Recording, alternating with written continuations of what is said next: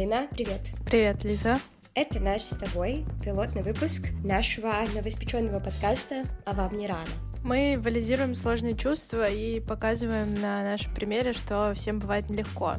И сегодня мы будем говорить про, как мне кажется, одно очень сложное чувство, точнее, это не чувство, а что это вообще такое? Это, это какая-то мысль, какие-то мысли, которые называются внутренним критиком, что-то, что живет в нас и постоянно критикует нас, доебывает и всячески не, не дает нам нормально жить э, и спокойно существовать. А тем временем, меня зовут Лиза, мне 20 лет, я работаю менеджером проектов в IT. На данный момент в дизайнерской студии мы делаем сайты.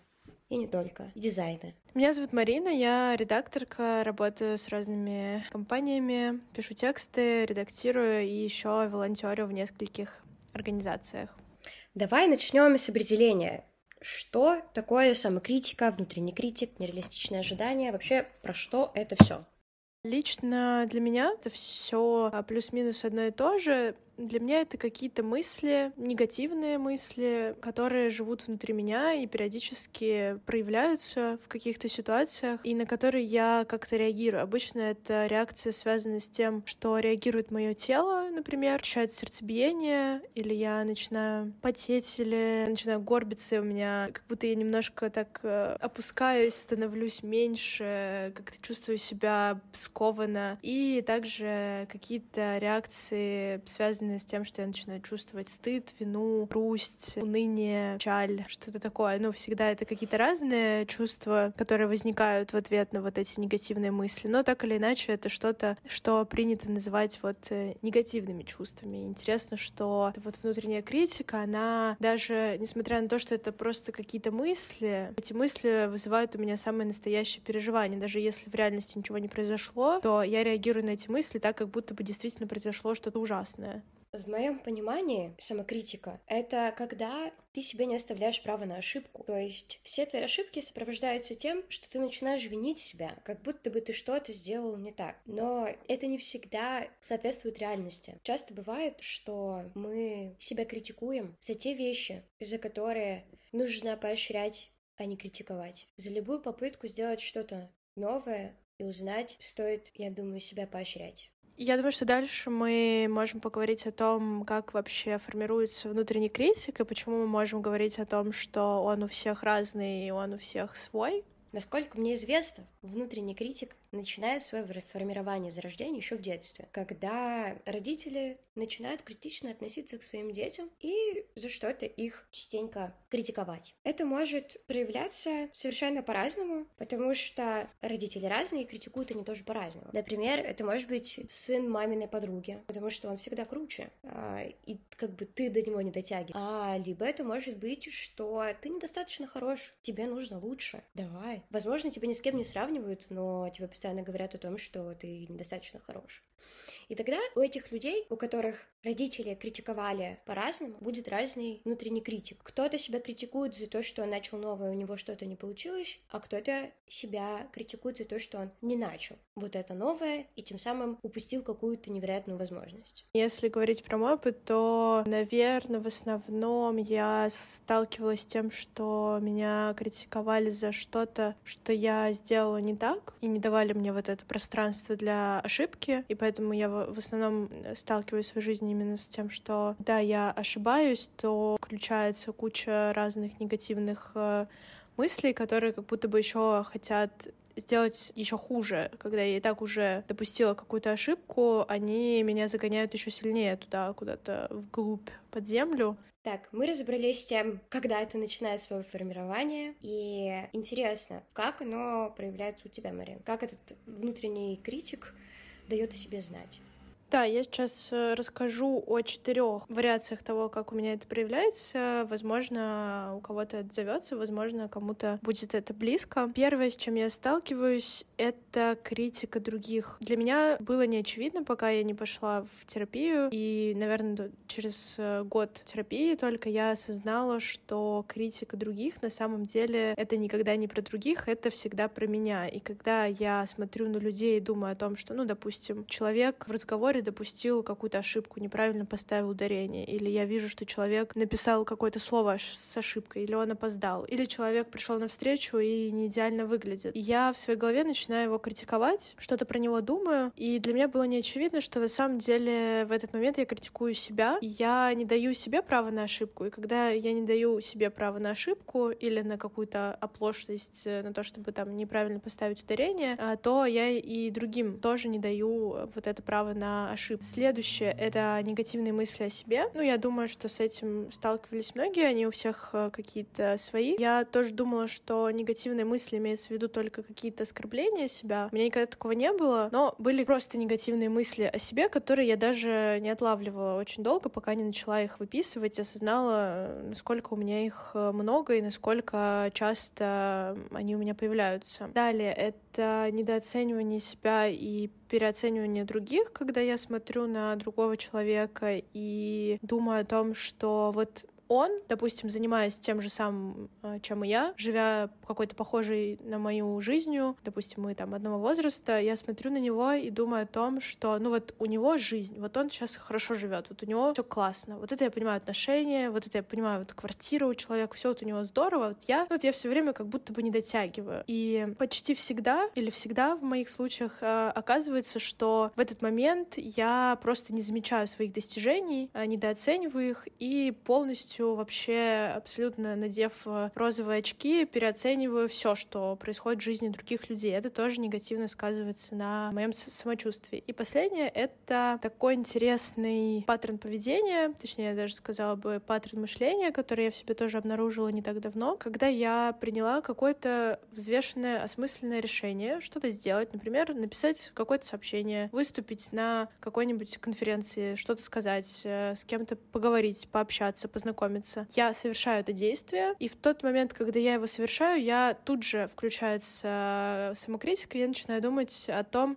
а зачем же я это сделала? Нужно было сделать не так или не нужно было это делать вовсе, нужно было сделать по-другому. Я начинаю себя загонять этими мыслями, в итоге вместо того, чтобы заметить, что я вообще-то сейчас э, сделала какое-то большое дело, подошла и познакомилась с человеком, что вообще-то непросто, я обращаю свое внимание лишь на то, что, ну, вообще-то мне не стоило бы это делать, или стоило бы сделать это как-то лучше, как-то что-то другое сказать. И в этот момент я перестаю замечать, что до того, как это сделать, я ведь этого действительно захотела, дело. А, и я полностью забываю об этом, и мне начинает казаться, что... То есть я забываю ту часть, где я осмысленно приняла это решение. А, вот такие механизмы самокритики есть у меня.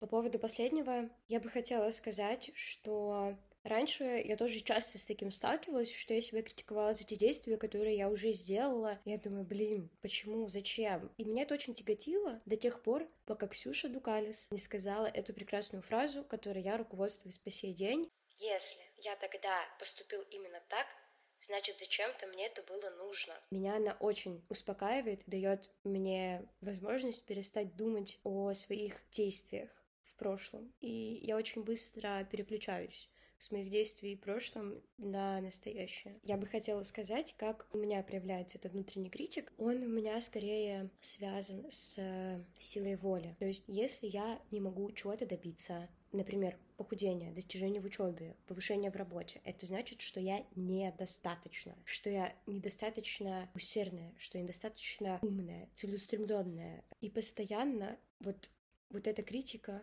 того, что я не до. Я постоянно до кого-то не дотягиваю. Нет такого, что я вот прям на нужном мне уровне. Нет. Я постоянно ниже. И это проявляется у меня абсолютно во всем. И, допустим, расстройство пищевого поведения, которое у меня было на протяжении пяти лет, тоже подкреплялось именно этим. Именно тем, что, блин, я недостаточно стараюсь. Мне нужно сильнее стараться похудеть, мне нужно больше заниматься спортом, больше себя ограничивать. А когда я все это не делала, я понимала, что я недостаточно сильная, недостаточно целеустремленная. Я очень из-за этого расстраивалась. Вот. Это основной мой паттерн проявления внутреннего критика, и он меня преследует везде и повсюду. Еще э, мы бы хотели поговорить о том, как э, вот эта критика вообще может влиять на жизнь. Э, в целом есть э, такие, такое мнение, что критика может быть э, как вредной и негативно влиять на самочувствие, так и полезно, и, возможно, как-то может мотивировать. Мне кажется, это еще немножко такое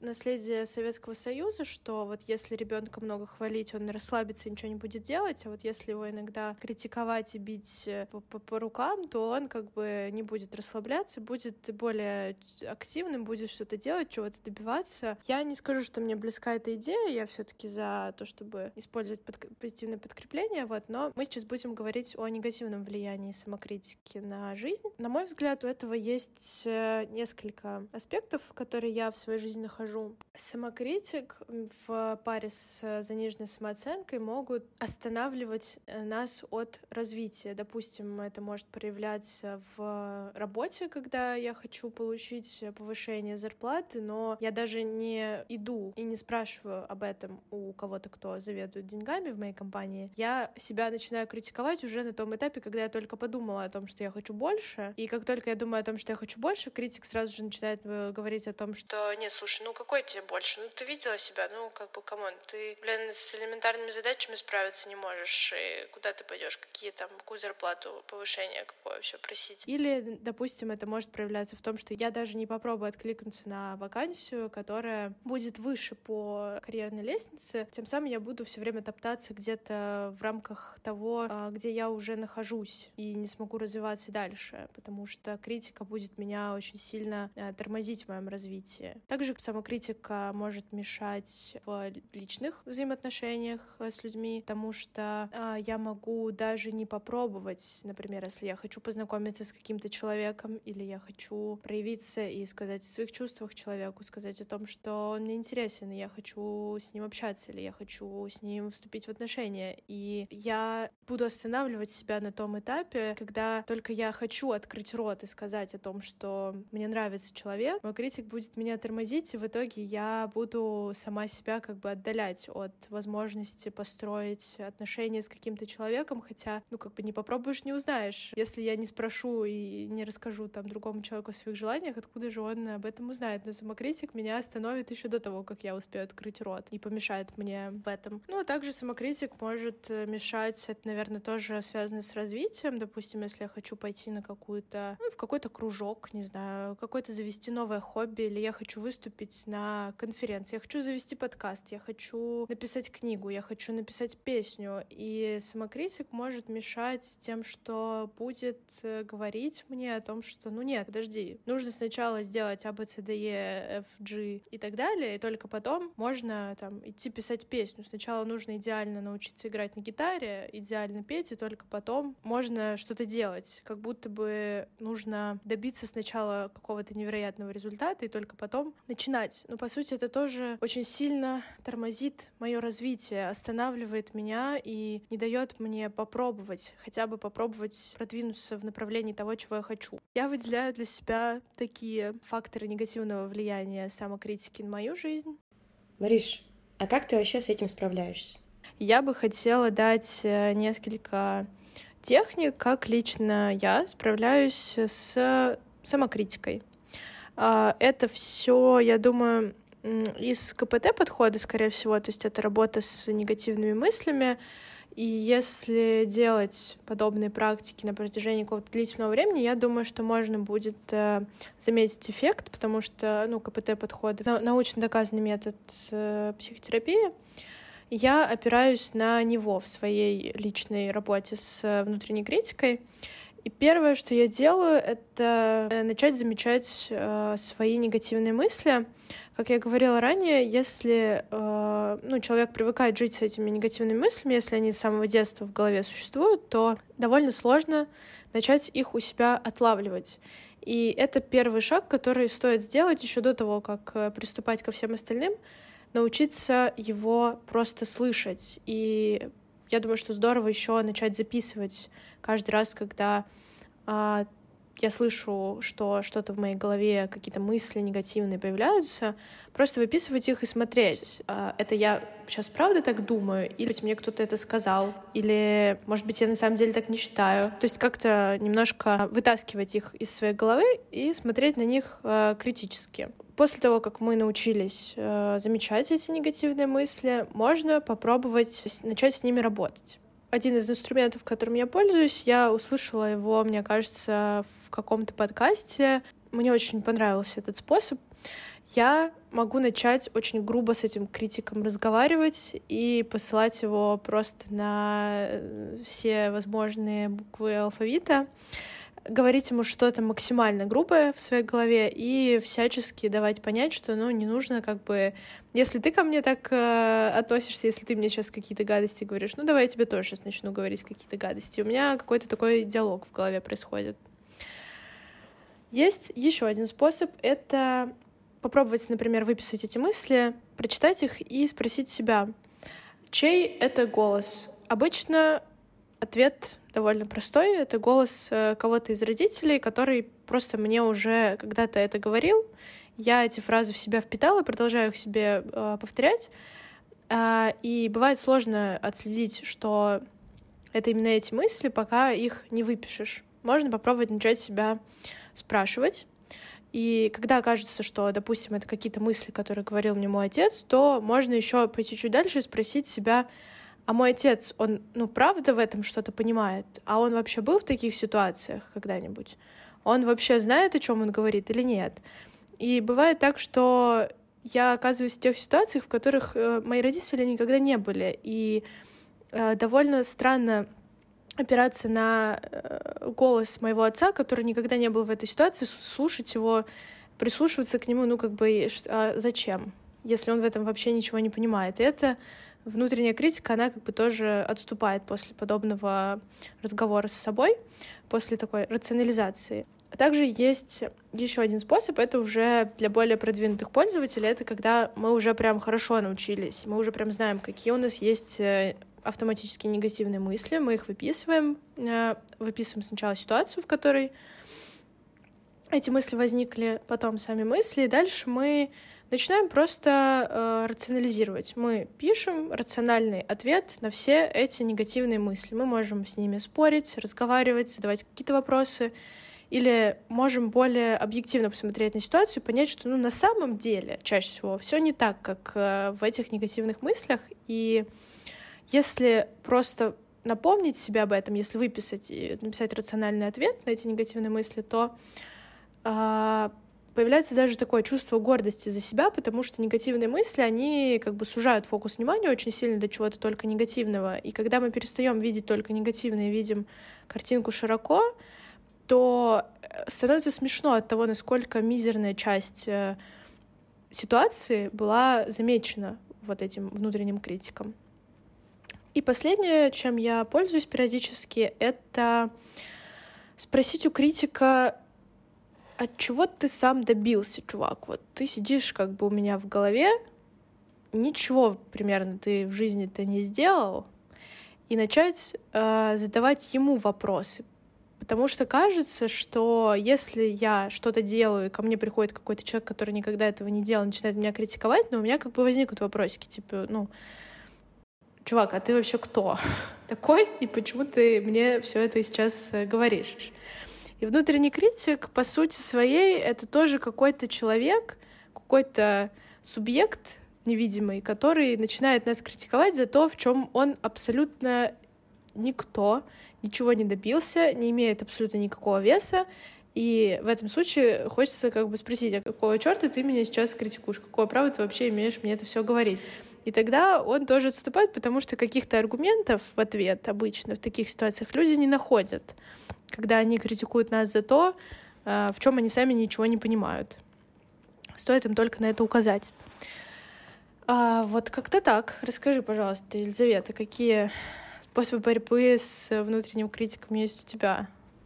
Хочу подсветить тот момент, что ты проделала огромную работу над собой, работу над устранением своего внутреннего критика, и те успехи, которых ты достигла, они очень большие, просто невероятно огромные, потому что ту последовательность действий, которую ты только что рассказала, она как раз-таки говорит о тщательной и скрупулезной работе над собой, над своими мыслями и над тем, чтобы это все отслеживать, потому что автоматические мысли — это такая штука, которую ты вообще чаще всего не отслеживаешь, потому что твои нейронные связи уже выработались именно в такой последовательности. То есть они знают, как работать и как реагировать на что-то иначе.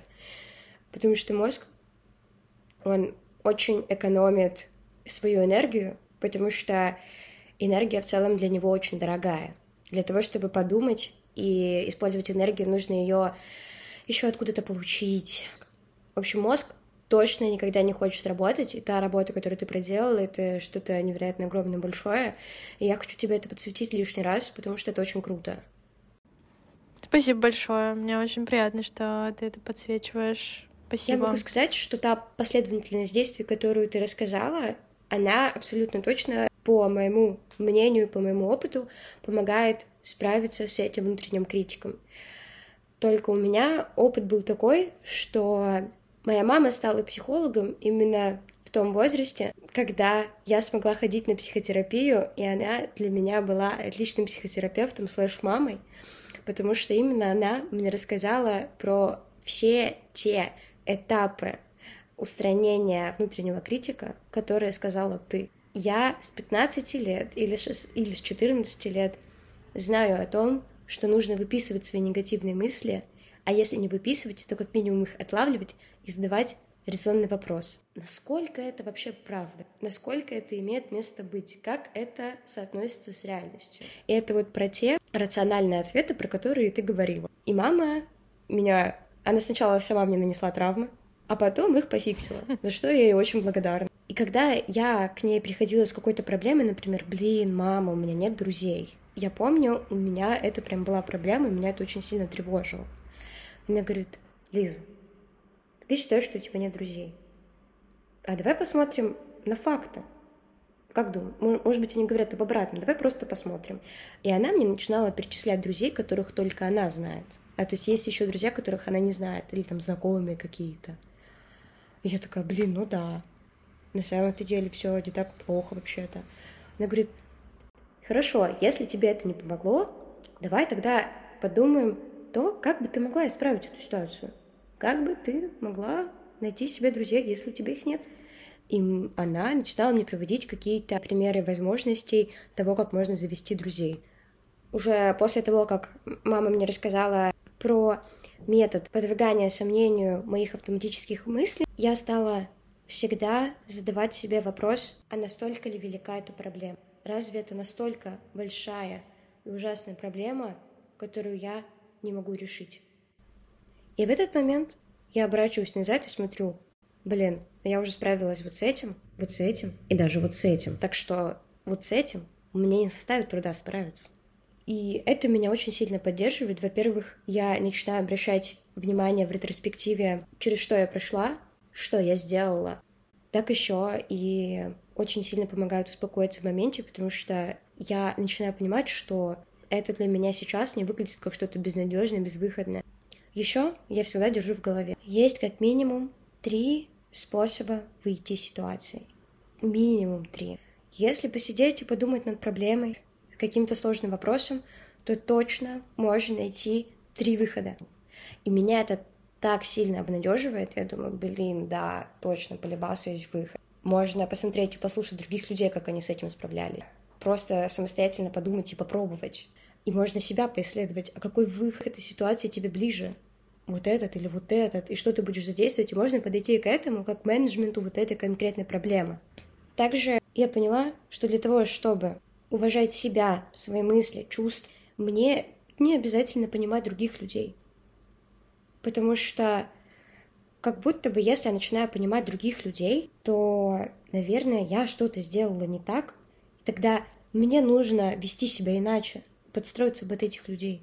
А вместо этого сейчас я говорю, нет, спасибо, мне это не подходит, это точно не для меня, если тебе с этим окей, пожалуйста, иди, но без меня. Я не хочу тебя понимать, я не хочу принимать это.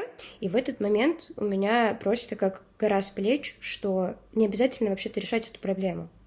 Именно там тем, что себя как-то переделывать, как-то изменять свое поведение, как-то изменять свои паттерны поведения. То есть я сразу выставляю границы. И вот, вот это выставление границ очень сильно мне помогает в том, чтобы вообще в целом внутренний критик появлялся все реже и реже в моей жизни, потому что все реже и реже в моей жизни появляются такие ситуации, когда он мог бы проявиться. Вот. На этом я подвожу черту, завершающую своих размышлений. Что скажешь? Я полностью поддерживаю твои поинты, особенно мне очень э, отзывается мысль о том, чтобы помнить, э, с чем справилась и с чем справился каждый, кто сейчас э, слушает этот подкаст, потому что я уверена, что все мы пережили уже огромное количество разных событий и ситуаций. Я уверена, что мы все уже справились с огромным количеством вещей и справимся еще, и продолжим справляться. И мне кажется очень важным всегда себе напоминать, потому что э, мозг такая штука, он действительно стремится обесценить все, что было, и фокусироваться только на том, что у нас сейчас не получается в моменте. И когда мы не обесцениваем все, с чем мы уже справлялись, то появляется какая-то почва под ногами, на которой мы можем опереться. И мне кажется, это очень ценное наблюдение. И также мне очень э, отозвалась мысль, и я согласна с тем, что иногда некоторых людей просто не нужно понимать. Нужно просто, может быть, отпускать и, наверное, действительно жить будет легче. Ну и напоследок еще хочется добавить про такую, как мне кажется, очень важную, но очень сложную технику борьбы с внутренним критиком, как самосострадание. Я, честно говоря, еще очень в этом... Э, я в этом еще новичок, и у меня не всегда получается относиться к себе с самосостраданием, но мне кажется, что это тоже очень важная техника для того, чтобы чувствовать себя лучше, для того, чтобы себя поддерживать, не ждать, что там, не ждать помощи от других во всех ситуациях, а научиться поддерживать сначала себя, так, как э, мы бы поддерживали нашего самого лучшего э, друга и относиться к себе так, как будто мы наш самый лучший, единственный, самый важный друг. Да, Мариша, я с тобой полностью согласна. И это, кстати, именно то, что мне всегда говорила мама, что Лиза, ну, тебе бы так ни один друг не сказал, как ты говоришь сама себе. Никто бы и никогда бы тебе так не сказал. Почему ты так к себе относишься? Ведь ты просто супер молодец. И подумай еще раз, могла бы ты вообще так сказать своему другу. Мне кажется, что ты бы захотела поддержать. Я подумала, ну да. Но к себе я так могу относиться. Я согласна, Лиз. Я, я бы никогда не позволила себе сказать тебе что-то ужасное и как-то критиковать себя в каких-то ситуациях. Я считаю, что ты этого точно не заслуживаешь. Да и никто из нас не заслуживает, я думаю. Да, я согласна. Я тоже не представляю себе ситуацию, что я бы сказала, ну, Мариша, ну это... Ну это уже вообще... Нет, хуйню какую-то сделала, вырубай. Я очень рада, что мы затронули с тобой эту тему, потому что мне кажется, что вот этот внутренний критик порождает сильные деструктивные мысли, с которыми очень сложно бороться и в целом жить. И вообще очень много тратится сил на то, чтобы э, переносить вот эту критику и чтобы от, оправиться от ней. То мы с тобой также проговорили механизмы, с помощью которых мы справляемся с этим внутренним критиком, потому что, как мне кажется, от него никуда не деться. Но так или иначе с ним справиться точно можно и уменьшить свой стресс от этого внутреннего критика тоже можно. Да, я думаю, важно помнить, что, скорее всего, избавиться от внутреннего критика навсегда не получится, но мы можем выбирать, как реагировать на эти негативные мысли. И я лично для себя выбираю не верить в это и относиться к себе с самосостраданием, поддержкой и в дальнейшем экстраполировать это и на других людей, и относиться а, более мягко и бережно к тем, кто меня окружает. Мне это кажется важным. Поэтому я э, желаю всем научиться отправлять этого внутреннего критика куда подальше, на все три буквы и жить э, в любви и гармонии с собой. Спасибо, что послушали. Были рады сегодня побыть немножко в ваших ушках. А еще я вам напоминаю о том, что если вам понравился этот пилотный выпуск, то вы можете нас поддержать своими лайками, репостами, подписками и комментариями. Все указано в описании выпуска. Спасибо, всем пока. Всем пока.